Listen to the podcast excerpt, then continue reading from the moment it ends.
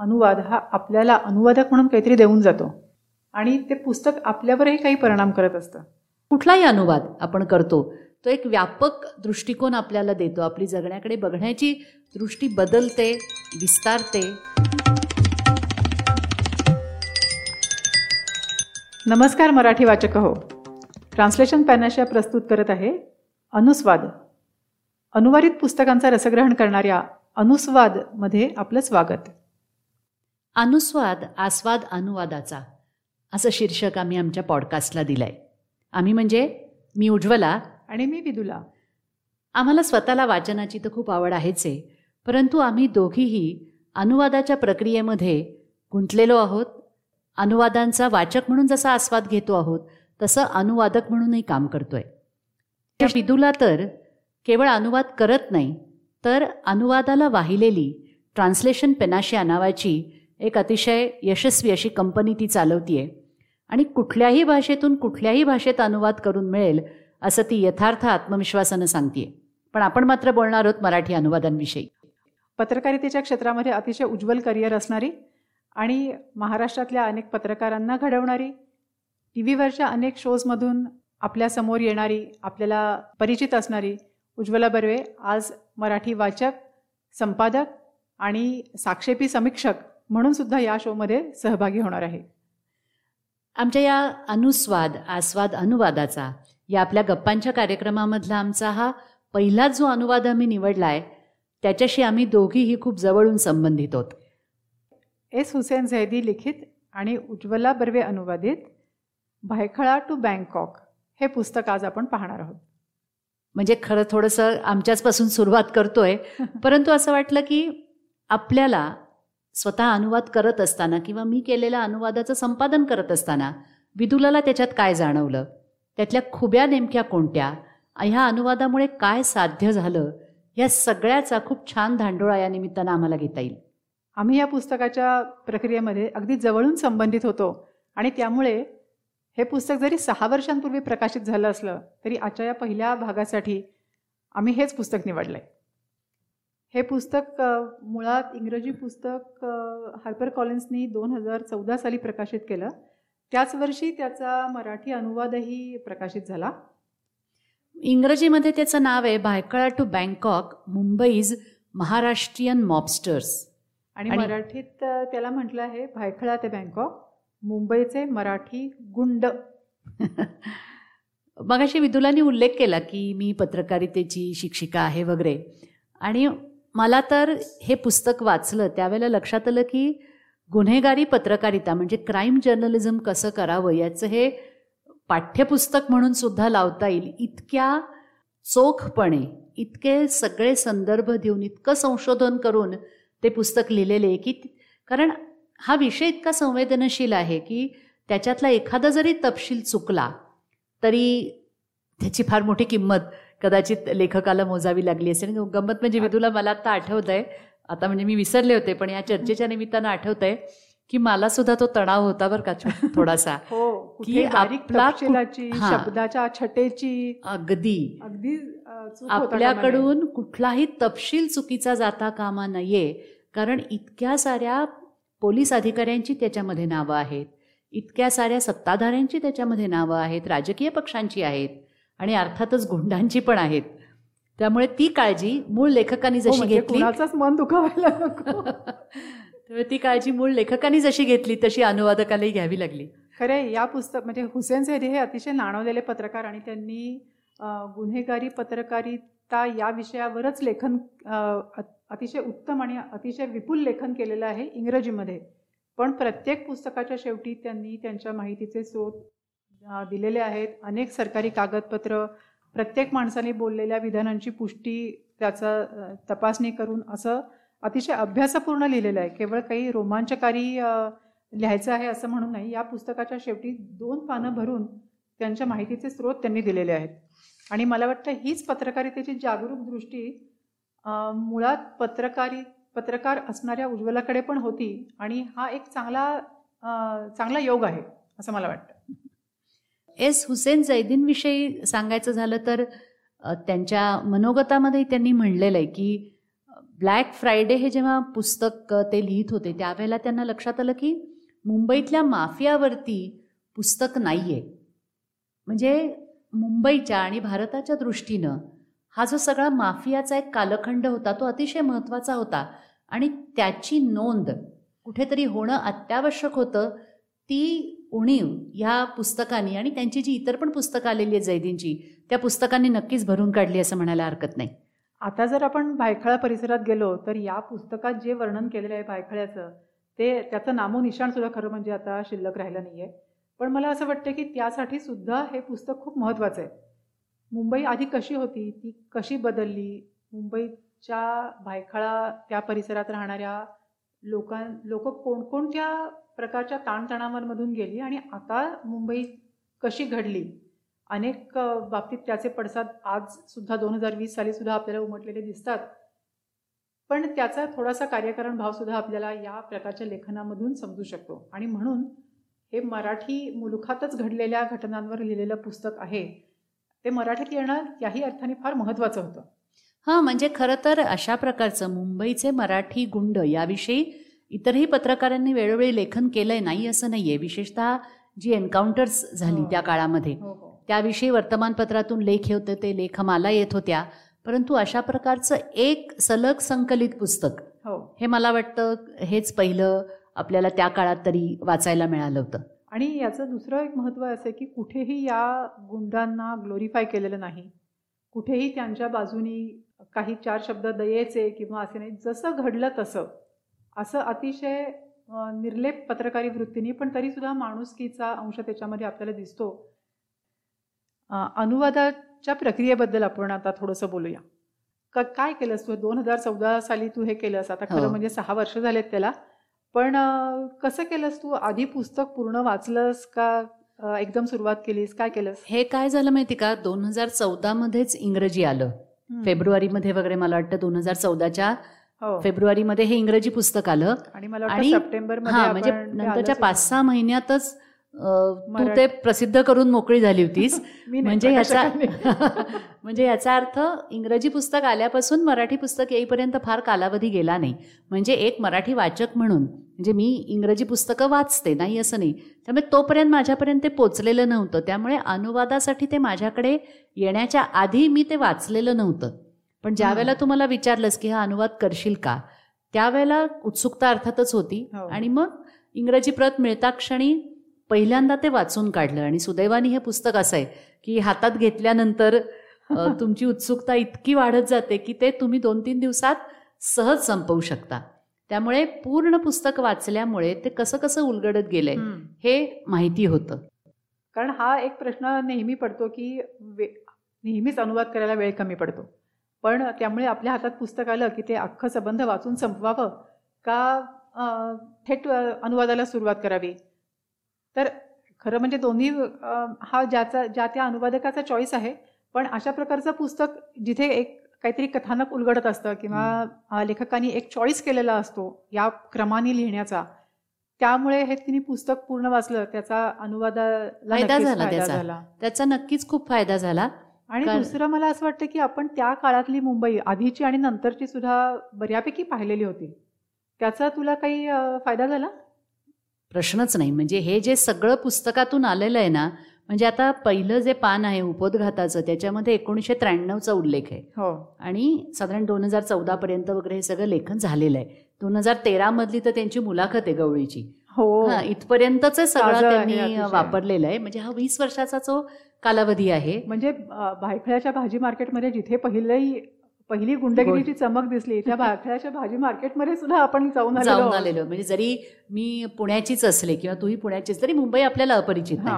आणि आपण वर्तमानपत्रात हे तर सगळं वाचलेलंच होतं. ही हो. सगळी जी दहशत माजवलेली होती ह्या तिघांनी म्हणजे यातले जे मराठी गुंड म्हणले त्यांचे पण ते तिघ कोण आहेत? तर ह्याच्यामध्ये अरुण गवळी अरुण गवळी छोटा राजन आणि अमर नाईक आणि त्याचा भाऊ अश्विन नाईक. हे ही त्रिमूर्ती त्या हो. अर्थाने. किंवा हे तिघ जण त्याच्यामध्ये आहेत. यांच्याविषयी सतत आपण वाचत होतो. हो. मग नंतर एन्काउंटरचा एक जमाना कसा आला? त्या सगळ्यांचं त्या पोलिसांचं कसं एक उदात्तीकरण केलं गेलं? त्यांचा गौरव केला गेला? हे वाचनात होतच होतं. त्याच्यामुळे सोपं गेलं. म्हणजे मी हा. म्हणजे मी जे. काय समजा दुसरा काही एखादा पूर्णपणे काल्पनिक एखाद्या साहित्यकृतीचा अनुवाद केला तर त्यावेळेला कल्पना करायला लागत होती की. म्हणजे यांना नेमकं काय म्हणायचं असेल परंतु हे सगळं परिचित होतं सगळं माहिती होतं माहीत आहे माहिती आहे. पेट्रोल पंपावर गाडी वळवायला कशी जागा असते आहे. पण सांगू का उज्ज्वला तुझं हे जे मराठी भाषांतर आहे ना ते असं एकदाही वाचताना असं वाटत नाही की हे दुसऱ्या भाषेतून या भाषेत आले अतिशय स्वाभाविक आणि ओघवती भाषा आहे अर्थात कुठे फरक पडलेला नाही कारण हे तर अनुवादाचं मूलभूत तत्व आहे. की तुम्ही मूळच्या अ, साहित्यकृतीमध्ये त्याचा अर्थविपर्यास करूच शकत नाही. हो. मग प्रश्न पदरचा काय काही राहतो? नाही नाही. कमीही करता येत नाही. आणि सुदैवाने इथे काय झालं? तळटीपा वगैरे द्यायची पण गरज नव्हती. कारण कधी कधी कसं होतं माहिती का? म्हणजे इंग्रजीमध्ये एक वेळ तळटीपा द्यायला लागतील किंवा कंसामध्ये स्पष्टीकरण द्यायला लागेल. म्हणजे मला आठवतंय मागे एक मी पुस्तक केलं होतं परदेशातला लेखक होता. आणि वैश्विक वाचकांसाठी ते होतं. त्यामुळे महात्मा गांधी असा उल्लेख आल्यानंतर कंसात दिलेलं होतं कोण की महात्मा महात्मा गांधी? गांधींचा कालखंड काय वगैरे. आता ते मराठीत करत असताना मग मी माझं तेवढं संपादकीय अधिकार वापरले. आणि म्हटलं मी मराठीत पुस्तक लिहित असताना भाषांतरित करत असताना बरोबर आहे. असं मला स्पष्टीकरण द्यायची गरज वाचकांना माहितीच आहेत त्यांची तर वेगळ्याने ते इथं. करावंच लागलं नाही. मराठीमध्ये आणत असताना त्यामुळे जिथे त्यांनी समजा भाजी बाजार असा शब्द आणि कंसात व्हेजिटेबल मार्केट कारण कधी कधी तुम्हाला माहितीये की मूळ हिंदी मराठी शब्द त्यांनी वापरलेले आहेत. हो हो याच्यात आणि मग- घाटी भैया हे शब्द वापरले म्हणजे मला उलटा असा विचार करताना वाटतं की समजा त्यांनी घाटीच्या ऐवजी दुसरा काही शब्द कॉइन केला असता इंग्रजीमधला तर हा, तर मी. त्याचं भाषांतर काय केलं. असतं? तर तो मुद्दाच नव्हता अजिबात. आणि अर्थ तर तसाच ठेवला पाहिजे. आणि दुसरी गोष्ट स्वतः जैदींची जी लेखनाची शैली आहे इंग्रजीमधली सुद्धा. अतिशय प्रवाही आहे. हो. म्हणजे रिपोर्टाज अँगलनी अशी आहे. मला काही वाटतं पत्रकारांची ती एक विशिष्ट शैली असते की समजायला. सोपं असलं पाहिजे. अगदी. ते त्यांच्या अंगवळणी पडलेलं असतं. आम्ही म्हणजे सांगत असतो की तुमचा सर्वसामान्य वाचक आहे त्यामुळे तुम्ही अगदी सोप्या साध्या शब्दांमध्ये लिहा किचकट क्लिष्ट वाक्य करू नका. पण तरी सुद्धा एकेका वाक्यात माहिती खूप आहे हे हे सुद्धा माहिती खूप आहे अनावश्यक. फापट पसारा त्याच्यामध्ये हो. काही नाहीये त्याच्यामुळे किंवा अगदी त्या चौकात अश्विन नाईकची गाडी अडवली आणि त्याच्यावर हल्ला झाला अतिशय तपशीलवार वर्णन. आहे म्हणजे मला वाटलं तो असा दिसत होता असं कुठेही न. करता अतिशय फॅक्च्युअल वर्णन. आहे वस्तुनिष्ठ पण आहे पण रंजक पण आहे. अगदी म्हणजे कोरडेपणा त्या वर्णनात नाहीये. नाहीतर काय आहे ह्या संबंध पुस्तकात दोन गुंडांची मारामारी असं एक तीन शब्दात याचं वर्णन करता येईल. किंवा तीन गुंडांची मारामारी. आणि त्या काय बदल्याचा सिलसिला वगैरे वगैरे सगळं आहे. त्यामुळे हो. आपण पानं मागून पानं वाचत गेलो तर एकाने दुसऱ्याचा काटा काढला मग त्या दुसऱ्याने पहिल्याचा काटा काढला मग तिसरा कसा हसला. पण हे असं झालेलं नाही. त्या प्रत्येक हत्येमागे त्यांची मानसिकता काय होती? काय होती? गवळी अरुण गवळी कसा घडत गेला. आणि त्याला कोणकोणत्या घटकांनी सहाय्य केलं? आपण महाराष्ट्राचं राजकारण किंवा समाजकारण आज जे बघतो ते काही आज एका रात्रीत तयार झालेलं नाहीये. त्याच्यातला मुख्य मुद्दा जो त्यांनी सगळा मुंबई अशी का घडली आणि ह्या सगळ्यांचा उदय का झाला? त्यातला जो गिरण गावाचा असतं हा जो भाग आहे ना अतिशय हृदय काय हृदयस्पर्शी आहे. हृदयस्पर्शी पण आहे आणि म्हणजे तू मगाशी म्हणलीस तसं की यांच्याविषयी आपल्याला सहानुभूती नाही वाटत परंतु किमान हे असे का झाले? हो. ह्याचं थोडंफार कारण तरी आपल्याला त्याच्यातून लक्षात येतं. आणि ते जे सगळं वर्णन आहे ना की गिरण्या कशा हळूहळू अस्तंगत होत गेल्या त्यामुळे रोजगार कसे गेले? गिरण्या अस्तंगत होत गेल्या आणि त्याबरोबर त्या गिरणी कामगारांचा प्रश्न यापेक्षा अधिक माणुसकीच्या पद्धतीने तो सोडवता गे- आला असता का? असं आपल्याला वाटल्या वाचून राहत नाही. म्हणजे भांडवलदारांच्या बाजूनी असलेली सगळी व्यवस्था आणि त्याच्यामध्ये चिरडून निघणारा कामगार हा जो संघर्ष आहे तो ह्याच्यातही आपल्याला दिसतो आणि मग पोलिसांचं त्याच्यामधली असलेली भूमिका. त्याला मिळालेलं एक आंतरराष्ट्रीय परिमाण त्यांच्याकडे दाऊ देता आमच्याकडे गवळी आहे हा. असं जे सांगितलेलं होतं आणि ते कसं उलटलं आणि मग तो. कसा भस्मासूर झाला हो एका प्रकारे हे खूप ताजा हा इतिहास आहे आणि आपण इतिहासाच्या बाबतीमध्ये तेच होतं. खूप पूर्वीचं बोलतो परंतु सद्यकालीन इतिहास समकालीन इतिहास सुद्धा नोंदवला गेला पाहिजे. ही खूप आवश्यक गोष्ट आहे आणि ती ह्या पुस्तकानं साधलेली आहे. त्याच्यामध्ये काही काही शब्द अतिशय मराठी वापरलेले आहेत? म्हणजे पूर्व द्रुतगती मार्ग असं म्हटलेलं आहे. आजकाल जरा असं म्हणण्याच्याऐवजी ईस्टर्न एक्सप्रेस हायवेज म्हणूयात. अशी एक लोकांची मागणी असते. अनुवादक म्हणून जरा सांग ना याच्याबद्दल. माझी त्या बाबतीतली थोडीशी भूमिका अशी आहे की जिथे मराठी वापरणं शक्य आहे. तिथे वापरावं आणि अर्थातच आकलनाची किंमत मोजून नाही. त्यामुळे हा थोडा एक निरक्षीर विवेक करावा लागतो की स्वतःला विचारायला लागतं की हे हा जो मी शब्द वापरतीये तो कळेल का? आणि त्याचं जर उत्तर मला असं वाटलं की नाही कळेल किंवा थोडा वेळ लागेल कळायला.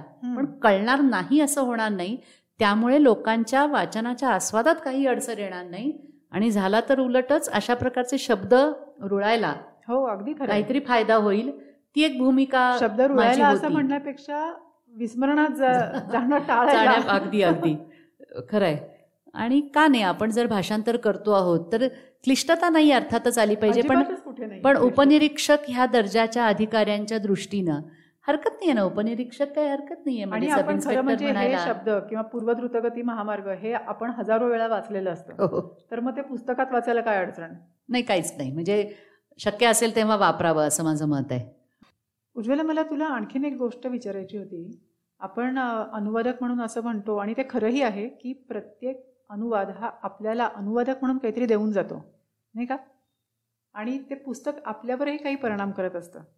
आता हे काही दोनशे अडीचशे पानांचं पुस्तक समजा वाचक म्हणून तर आपल्या दोन तीन दिवसात वाचून होतं. या पुस्तकाचं मी संपादन केलं आणि वाचलंही तरी सुद्धा ते पुस्तक आठवड्याभर माझ्या डोक्यात घोळत होतं. त्याच दरम्यान मी मुंबईला गेले तेव्हा त्या फ्लायओव्हरच्या खाली उभी असलेली कोंडाळ करून मुलं मला असं वाटलं की अरे याच्यात उद्याचे कोणीतरी दडले असतील का? सगळी दोनशे अडीचशे पानं ही गुंडांच्या मारामाऱ्या कारस्थानं मास्टर माइंड तर तुझ्यावर काय परिणाम झाला? ते पुस्तक तुला कसं चढलं? मला चढलं ना. विशेषतः त्याच्या जे सगळे उल्लेख आहेत ना चिंचपोकळी डोंगरी भायखळा आणि आणखी कुठल्या कुठल्या त्या वस्त्या आणि दगडी चाळ. तर त्याच्यानंतर किंवा त्या सुमाराला जेव्हा मी मुंबईला गेले होते लोकलनी आणि त्यावेळेला एक एक एक एक स्टेशन मागे पडत होतं. आणि मी खिडकीतून बघायची त्यावेळेला कल्पना पण करायची की अरे असंच इथे कुठेतरी हा साध्या वेशातला पोलीस उभा राहिला असेल किंवा इथे कुठेतरी हा गुंड असेल. आणि ते तेव्हा होऊन गेलं होतं पण अजूनही तसंच असेल का? आपल्यासमोर उभा राहिलेला गुंड असेल का? पोलीस असेल. असं एक सतत मनामध्ये यायचं कारण कारण हे वास्तवावर आधारित आहे म्हणून. की ह्या सगळ्याला तिथे तिथे काहीतरी संदर्भ आहेत. हे तर झालंच. आणि मी जे दुसरी गोष्ट मगाशी पण मी उल्लेख केला त्याचा की मला मुंबई थोडीशी कळली या पुस्तकातनं. खरंय. म्हणजे आता जेव्हा मी मुंबईला जाते ना तेव्हा माझा मुंबईतल्या वस्त्यांकडे बघण्याचा. तिथल्या तू जशी म्हणलीस की खाली कोंडाळी करून उभी राहिलेली जी मुलं असतात त्यांच्याकडे बघण्याचा एक दृष्टिकोन बदलला की यांची काय पार्श्वभूमी असेल यांना कशा प्रकारचं आयुष्य मिळालेलं असेल कुठलाही अनुवाद आपण करतो तो एक व्यापक दृष्टिकोन आपल्याला देतो. आपली जगण्याकडे बघण्याची दृष्टी बदलते विस्तारते ते देखील या पुस्तकाने माझ्या बाबतीत नक्की केलं. अगदी खरं आहे म्हणजे आपण कधीच पाहिलं नाही असं विश्व आपल्याला बघायला मिळतं ते अनुवादांमधून. आणि म्हणूनच एका भाषेतून दुसऱ्या भाषेत कुठल्याही विषयावरचे माहिती नसलेल्या माणसांबद्दलचे अनुवाद होणं हे अतिशय महत्त्वाचं आहे. त्यामुळे आपली स्वीकारशीलता खूप वाढते. अगदी आपल्याला इतकं आपल्या आवाक्या पलीकडचं जग असं पटकन आपल्या हातात येऊन बसतं.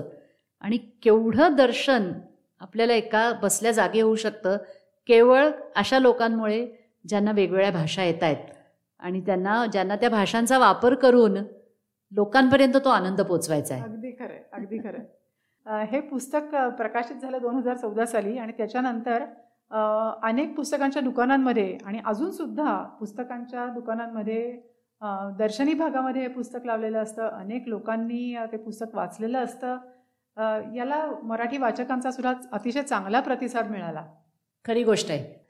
तर तुम्ही हे पुस्तक अजून वाचलं नसेल तर हे पुस्तक मराठीतून अवश्य वाचा भायखळा ते बँकॉक.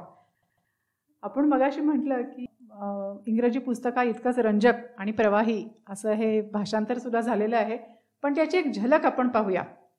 ऐकूया. ऐकूया. आधी मराठी वाचूया. त्याच्यात आपल्याला असं वाटेल की अरे हे तर मूळ मराठीच लिहिल्यासारखं आहे पण मग ते मूळ इंग्रजी लेखकांनी काय लिहिलं होतं तेही आपण वाचूया. माकडवाला बंधू येरुकाला समाजाशी संबंधित होते. हा समाज शिकार करून वनसंपत्ती गोळा करून गुजराण करायचा. पण अठराशे अठ्ठ्याहत्तर साली त्यांच्या व्यवसायावर बंदी आल्यावर त्यांच्या उपजीविकेचे मार्ग बंद झाले आणि ते जात व्यवस्थेतून बाहेर फेकले गेले. ते मुख्यतः आंध्र प्रदेश कर्नाटक आणि तामिळनाडूत राहायचे. उत्तरेतील भिल्ल आणि किरात या जमातींशी त्यांचा संबंध होता. एकोणीसशे पस्तीस साली ब्रिटिशांनी ही जमात गुन्हेगार आहे असं जाहीर केलं. अशा एकूण पंधरा जमाती गुन्हेगार जाहीर झाल्या. या भटक्या जमातींचा मुक्काम हल्ला की त्यांना प्रत्येक ठिकाणी पोलीस स्टेशनमध्ये हजेरी द्यावी लागेल ते दोन भाषा बोलायचे. एक त्यांच्या समाजापुरती आणि दुसरी इतरांशी बोलण्यासाठी. The Makadwala brothers were part of the hunter gatherer Yerukala community, which had been forced out of the caste system after it lost its right to a livelihood. The hunting and gathering of forest produce had been banned in 1878. They were from Andhra Pradesh, Karnataka, and Tamil Nadu, and in the north, they were related to the Bhils and the Kirats. The British had declared them a criminal tribe in 1935. They were among 15 communities branded in this manner, with the result that they had to report to the police station every time their settlements moved from one place to another. They spoke two languages, one within the community, which had secret codes, and another with outsiders. तर ही होती Byculla to Bangkok या प्रवासाची एक एक अगदी छोटीशी झलक आणि आमच्या या भायखळा ते बँकॉक या प्रवासात सहभागी झाल्याबद्दल आपल्या सगळ्यांचे मनपूर्वक धन्यवाद. आमच्या या पॉडकास्टला लाईक करा सबस्क्राईब करा शेअर करा. पण त्याहूनही महत्त्वाचं म्हणजे तुम्हाला जी पुस्तकं आवडली असतील जे अनुवाद तुमच्या मनाला भावले असतील तेही आमच्यापर्यंत जरूर सांगा. आपण अनुस्वादमध्ये त्यांचीही चर्चा करण्याचा प्रयत्न करू. तर पंधरा दिवसांनी आपण पुन्हा भेटूया अशाच एका रंजक अनुवादाचा आस्वाद घेण्यासाठी. आमच्या या मराठी पॉडकास्टमध्ये अनुस्वाद आस्वाद अनुवादाचा.